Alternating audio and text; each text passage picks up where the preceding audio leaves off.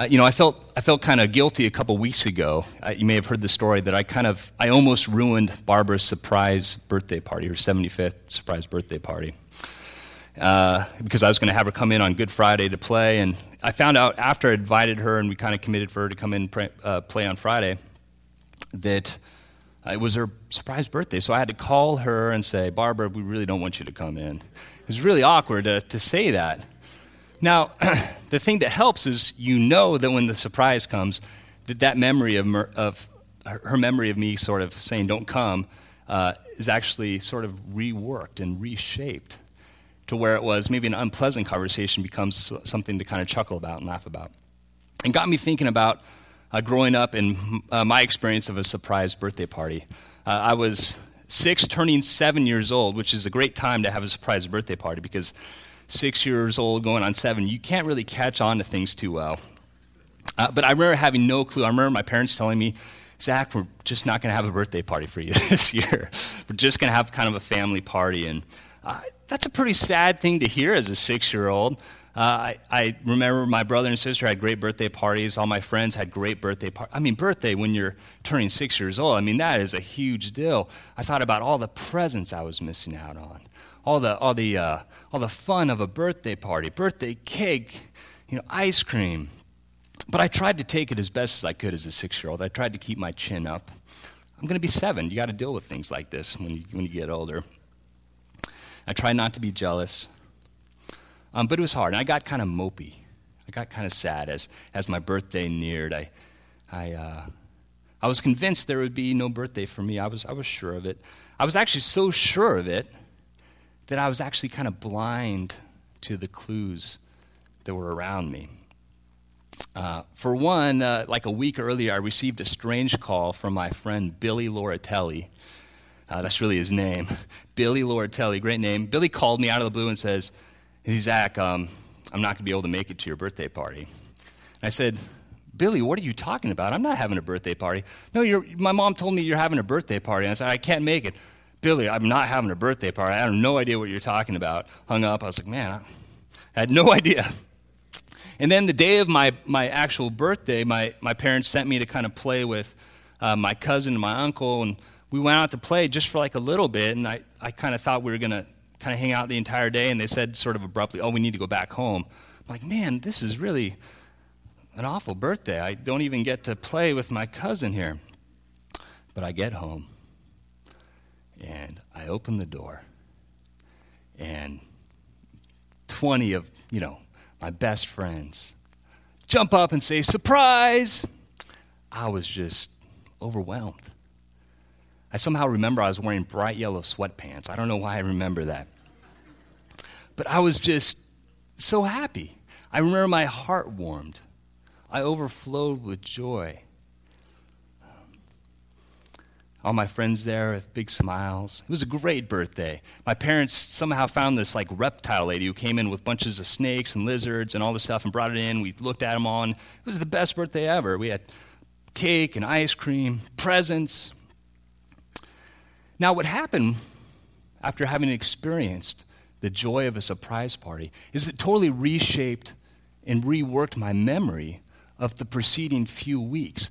What I had experienced as gloom, as sadness, now I look back on that memory and I could only see it as a prelude to joy. That's the great thing about surprises, good surprises. It's good because it shows you that the reality that you had perceived, that dire reality, that's not reality. Reality is actually delightfully different from that. As we'll see this morning in the scripture, God's plan in Jesus, in Jesus' resurrection, is like a surprise party for the world. Reality really is delightfully different from what it would seem. And here's the surprise death cannot hold Jesus. Death is not the final word. Jesus is indeed risen and is indeed Lord in Christ of the world. The God of Israel, the God of the whole world, reigns in Jesus Christ. He has redeemed not just Israel, but the whole world. He's broken the bonds of sin and death.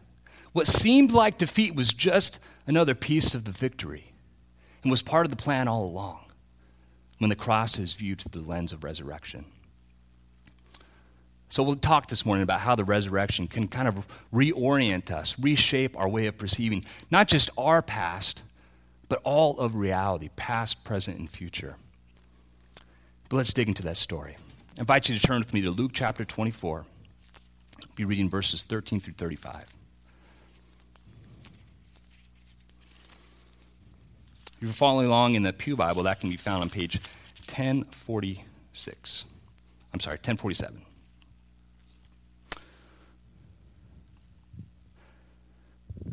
Now, that same day, two of them were going to a village called Emmaus, about seven miles from Jerusalem. They were talking with each other about everything that had happened. As they talked and discussed these things with each other, Jesus himself came up and walked along with them, but they were kept from recognizing him. He asked them, What are you discussing together as you walk along? They stood still, their faces downcast. One of them, named Cleopas, asked him, Are you only a visitor to Jerusalem and do not know the things that have happened there in these days? What things? he asked. About Jesus of Nazareth, they replied. He was a prophet, powerful in word and deed before God and all the people. They, the chief priest and our rulers handed him over to be sentenced to death, and they crucified him. But we had hoped that he was the one who was going to redeem Israel. And what is more, it is the third day since all this took place. In addition, some of our women have amazed us. They went to the tomb early this morning but didn't find his body. They came and told us that they had seen a vision of angels who said he was alive. Then some of our companions went to the tomb and found it just as the woman had said, but, they, but him they did not see. He said to them, How foolish you are, and how slow of heart to believe all the prophets have spoken. Did not the Christ have to suffer these things and then enter his glory? And beginning with Moses and all the prophets, he explained to them what was said in all the scriptures concerning himself. As they approached the village to which they were going, Jesus acted as if he were going farther, but they urged him strongly, Stay with us, for it is nearly evening, the day is almost over. So he went in to stay with them. When he was at the table with them, he took bread, gave thanks, broke it, and began to give it to them. Then their eyes were opened, and they recognized him, and he disappeared from their sight. They asked each other, Were not our hearts burning within us while he talked with us on the road and opened the scriptures to us? They got up and returned at once to Jerusalem. There they found the eleven and those with them assembled together, saying, It's true, the Lord has risen and has appeared to Simon. Then the two told what had happened on the way and how Jesus was recognized by them when he broke the bread. The word of the Lord. Let's pray.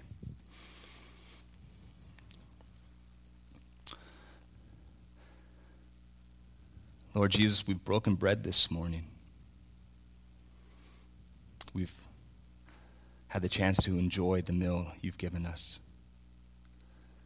Pray, Lord, that you would open the scriptures to us this morning, that we would have hope because of who you are, our risen Lord. So I pray that the words of my mouth and the meditations of all our hearts would be acceptable and pleasing to you, O Lord, our rock and our Redeemer. Amen. So it's an interesting scene. We have two sort of lesser known disciples, not of the 11, we know one was named Cleopas. The other is unnamed. A lot of commentators think it could have been Cleopas's wife. Anyway, uh, two disciples headed to Emmaus, a small village about seven miles northwest of Jerusalem. It was a good time for a good long walk for them. They needed one. They were grieving. They were raw. They were trying to figure it out. This Jesus they had decided to follow had his life brutally stamped out. Their hopes were stamped out alongside Jesus' death. All they know now is that they need to get away. Get away from Jerusalem. Get away from it all, from the violence, the despair, the destruction there. I wonder sometimes if we forget how raw, how real the grief was for the disciples. Their friend, their teacher, their rabbi, in the prime of his life, publicly mocked, publicly tortured, publicly killed, handed over by their own religious leaders to the brutal occupiers of their land. And this is just the third day after this all happened. It's kind of that, that point, that third day, where the shock's worn off and that deep, deep grief is starting to set in. Jesus is dead. So they're walking, they're talking, they're trying to work it out. Good seven miles, probably a couple hour walk. Then all of a sudden, this guy comes up and starts walking alongside them. I wonder if they're a little bit annoyed at this point. We're working out some stuff. We don't need some sidler to come, you know, join our conversation. Do you know any sidlers, those people that just automatically turn up and you're like, how do you get there? We're having a conversation. I've been known to sidle a little bit during church coffee hour, I just kind of appear in the conversation. So Jesus kind of sidles up to these disciples. It's like, what are you guys talking about? And the scripture says they stood still with downcast looks. Are, are you kidding me? Are you the only ones visiting Jerusalem who does not know the things that have happened? It's kind of like, come on, man. It's one of those moments. They said, We're talking about Jesus of Nazareth, a prophet, powerful in word and deed. The chief priests and our rulers handed him over to be sentenced to death, and they crucified him. And this is the key verse 21. But we had hoped he was the one who's going to redeem Israel. Their hopes were in Jesus. Their hopes were in a sort of political redemption, it seems, for Israel that Israel would be liberated, freed from brutal Roman occupiers, from brutal Roman oppression. A sort of return to the reign of King David, a time of jubilee, of peace, of prosperity for Israel as a nation state. Other nations would come and pay homage to her, to Israel, and acknowledge that indeed God, that indeed Yahweh is in her midst. That I believe, was their hope. Their hope most certainly wasn't a Messiah being crucified, mocked with the crown of thorns, and a sign that said, King of the Jews. I don't think that's what they had hoped for. Notice how their hope is past tense. We had hoped. It's gone, it's abandoned, it's, it's dead along with Jesus in their minds. There's not going to be a party. And they're going home, they're trying to move on. I wonder what hopes are past tense for you. What had you hoped? Just a quick aside. I wonder how Jesus has saddled up to you in those past tense hopes. Maybe his presence is disguise. Maybe it's even unwelcome. But I wonder if Jesus is with you and you're unaware. But it's interesting as the disciples keep explaining they explain the reports of something strange happening that day uh, at the tomb of Jesus, as they report the women seeing visions of angels, of the report that Jesus had risen from the dead. Um, but still, they, they really have no sense that this actually could have happened. There's no indication they think, they think there's any reason for hope. They just don't seem to have the category for it. They're, they're leaving town, they're downcast, their, their hopes are gone. And now they got to deal with this discourteous sidler. But then this guy, this, who we know is the risen Jesus, starts to open up the scriptures to them. Have you noticed in these resurrection stories, by the way, how playful the risen Jesus is? He has a sort of whimsy to him. Maybe play, maybe sort of uh, Jesus kind of acting in disguise almost at first, helps reorient us, reorient the disciples better than coming directly right out and kind of declaring himself. Um, anyway, he's, he's got to be, this risen Lord, our risen Lord. He's got to be smiling underneath as he walks with his friends, uh, as he walks and opens up the scriptures to him. And he walks and explains. Apparently, Jesus provides a sort of recapitulation of all scripture, a big recap, starting from Moses through all the prophets, explaining what the scriptures said about the Messiah, including what it said about why the Messiah had to suffer. And I'm thinking, it's a good thing this is a long walk because that's a lot to explain through all the scriptures. And, and don't you wish you could have been there to hear Jesus open up the scriptures and explain uh, how it was that, you know, from, from the beginning, from Moses through the prophets, these scriptures foretold what had happened? Truly Christological reading of the Old Testament. I want to point out that it, I'm sure it wasn't just a verse pulled from here and there but a grand sweeping narrative of how the Old Testament pointed to Jesus. From creation to Exodus, to the pre exilic prophets, to the post exile prophets. And we don't know exactly what he said, and we, again, wish we did. But I gathered that Jesus, through his, his summary, his retelling of the scriptures, is reorienting them to the, the sort of kingdom the Messiah has inaugurated, and how the death and suffering of the Christ has always been part and parcel of the plan.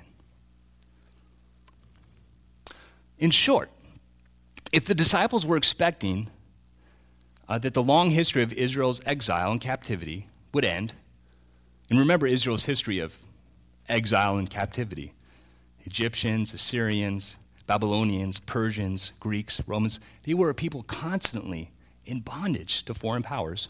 If that was what uh, the disciples were expecting, that, those, that that exile would end, Jesus wanted to point them to the scriptures to see that indeed the exile has ended, and the captivity has ended, but not in the narrow political sense that they were expecting.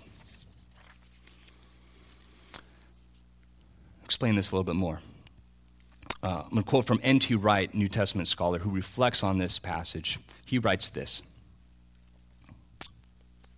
The story was never about Israel beating up her enemies and becoming established as the high and mighty master of the world. It was always the story of how the Creator God, Israel's covenant God, would bring his saving purposes for the world to birth through the suffering and vindication of Israel.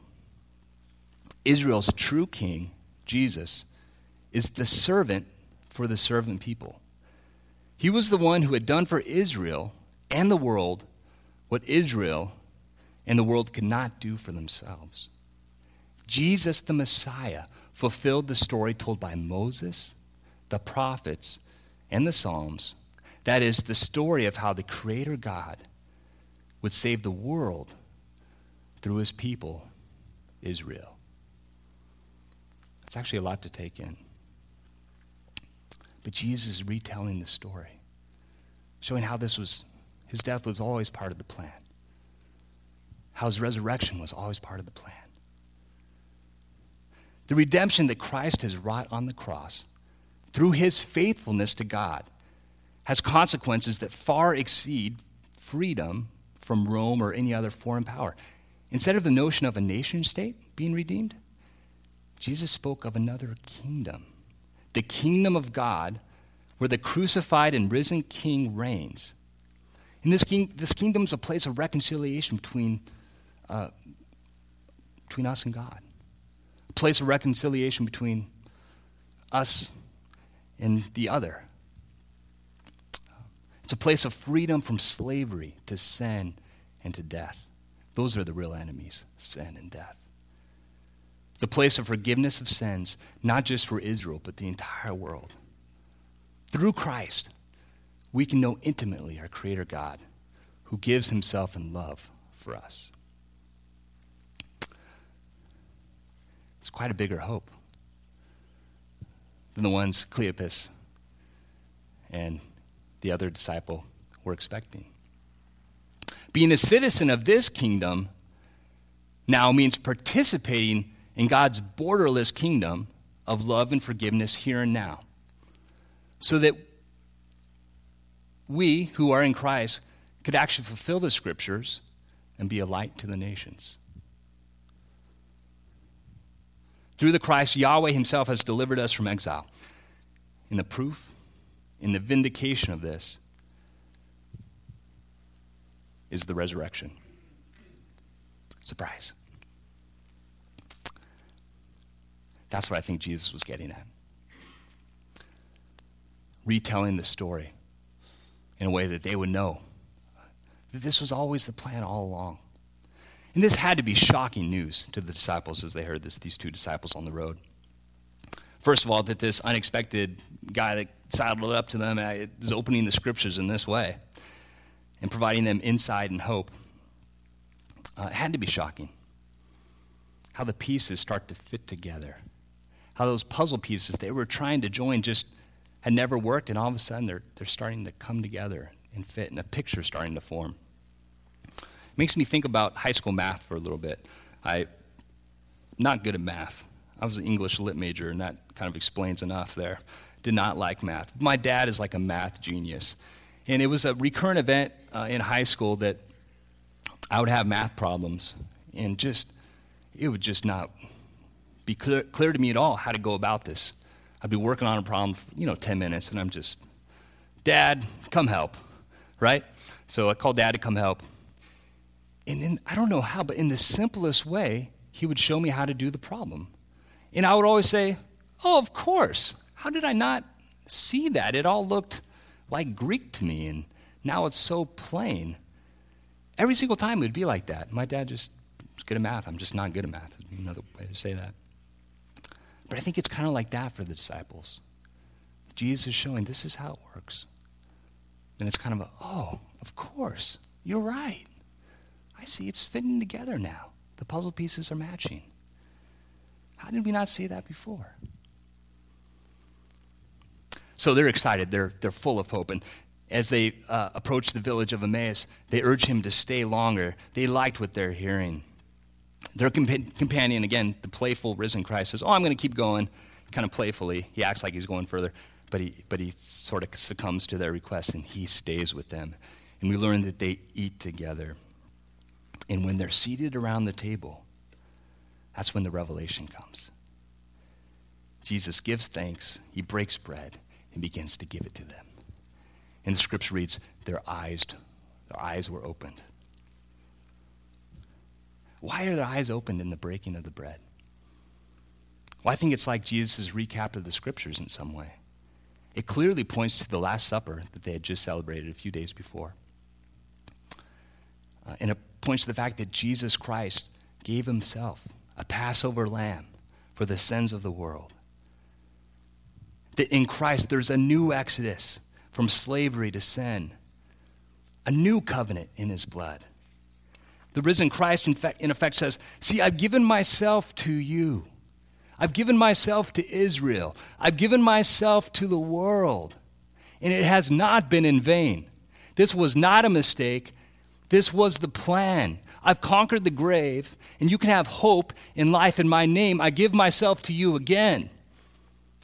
If their conversation on the road started kindling hope, now it's a bonfire. Their eyes are open. The Lord has risen. He is indeed Christ and Lord.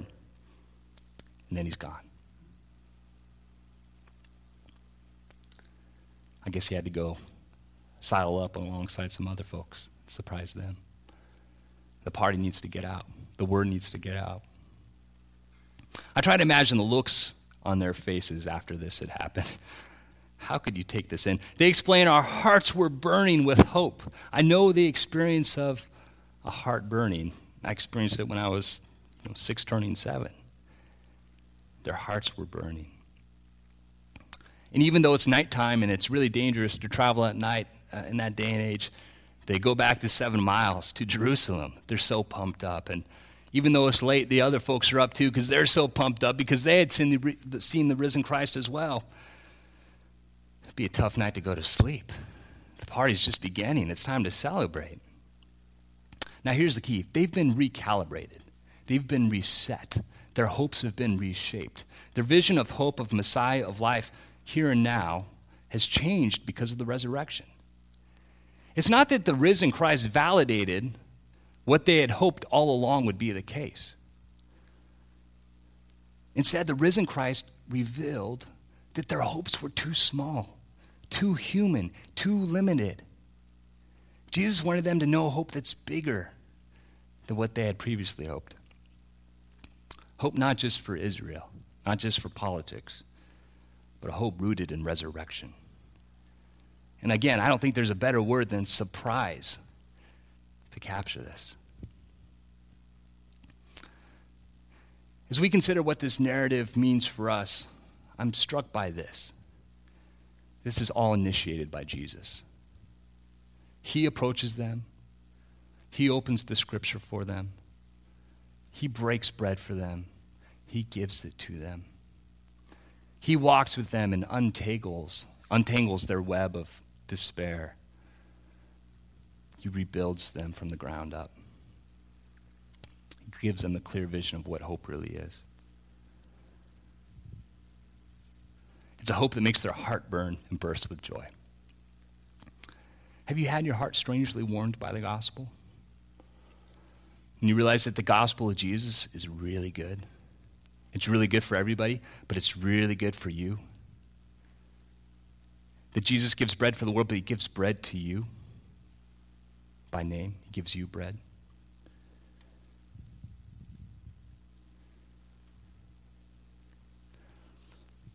All you can do is receive it. Can't earn it. Can't think your way into it. You can only receive the grace of Jesus. I had a friend who was telling me a story about growing up, and uh, he always wanted uh, a pet bird growing up. And he told me of this kind of crazy incident, surprising incident, where he was out on his uh, balcony one day when he was a kid. And seemingly out of nowhere, this beautiful bird shows up on a bird branch, on, on a tree branch. And it's just kind of sitting there looking at him. And he notices, wow, that's, that's a beautiful bird. Is, is that a parakeet? It was a parakeet. And he's just amazed. How is there a parakeet just out in the middle of you know, a neighborhood? This, this isn't right. And uh, his heart kind of warms up a little bit. And, and instinctually, he, he puts out his, his hand like this, his finger like this. And immediately the bird flies over and perches right on his finger. And he, he couldn't believe it. The bird chose him. It came to him, and he took the bird inside and created a home for it. He put up posters in case it was somebody's bird that had escaped, and nobody claimed the bird. That's like the grace of God in Jesus Christ. Comes before you. Jesus offers himself to you. All you can do is put your hand out. Know, come right to you, right to where you're at. It requires that you put out your finger and trust. That you dare to believe that the truest reality that there is, even though there's sin and death everywhere, but the truest reality is found and revealed in the death and resurrection of Jesus Christ. Could it really be? Could it really be that good? Yes. Yes.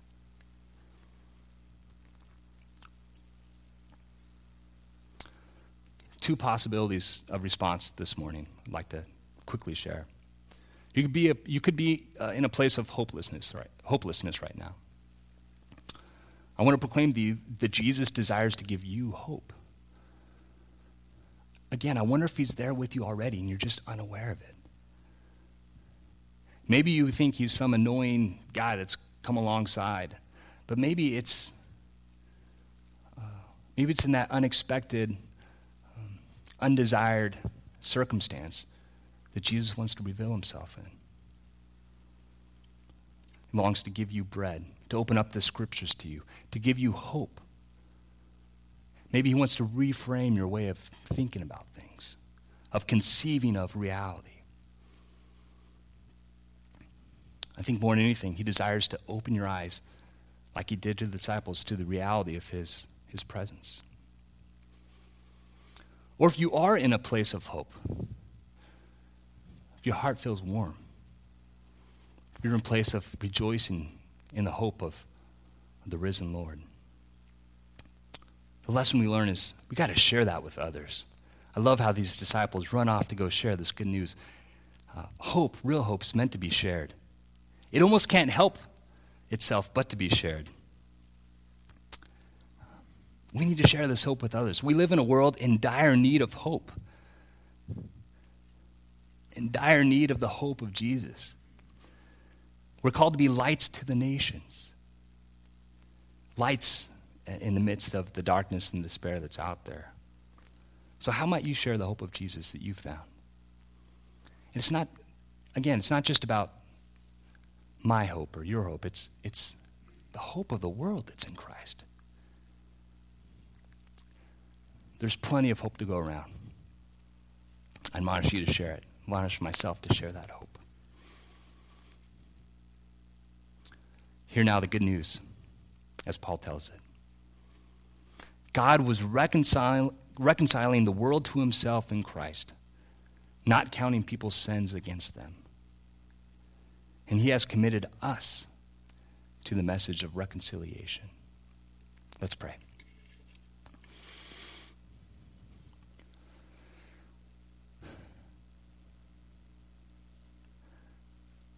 Jesus, I pray that all our eyes would be open to the reality of your presence with us. Would you kindle hope in us where we need it? And would you give us the courage and the joy to share the hope we've experienced with the world? For your glory, for you, Lord, for you, Messiah, for you, the Christ. Amen.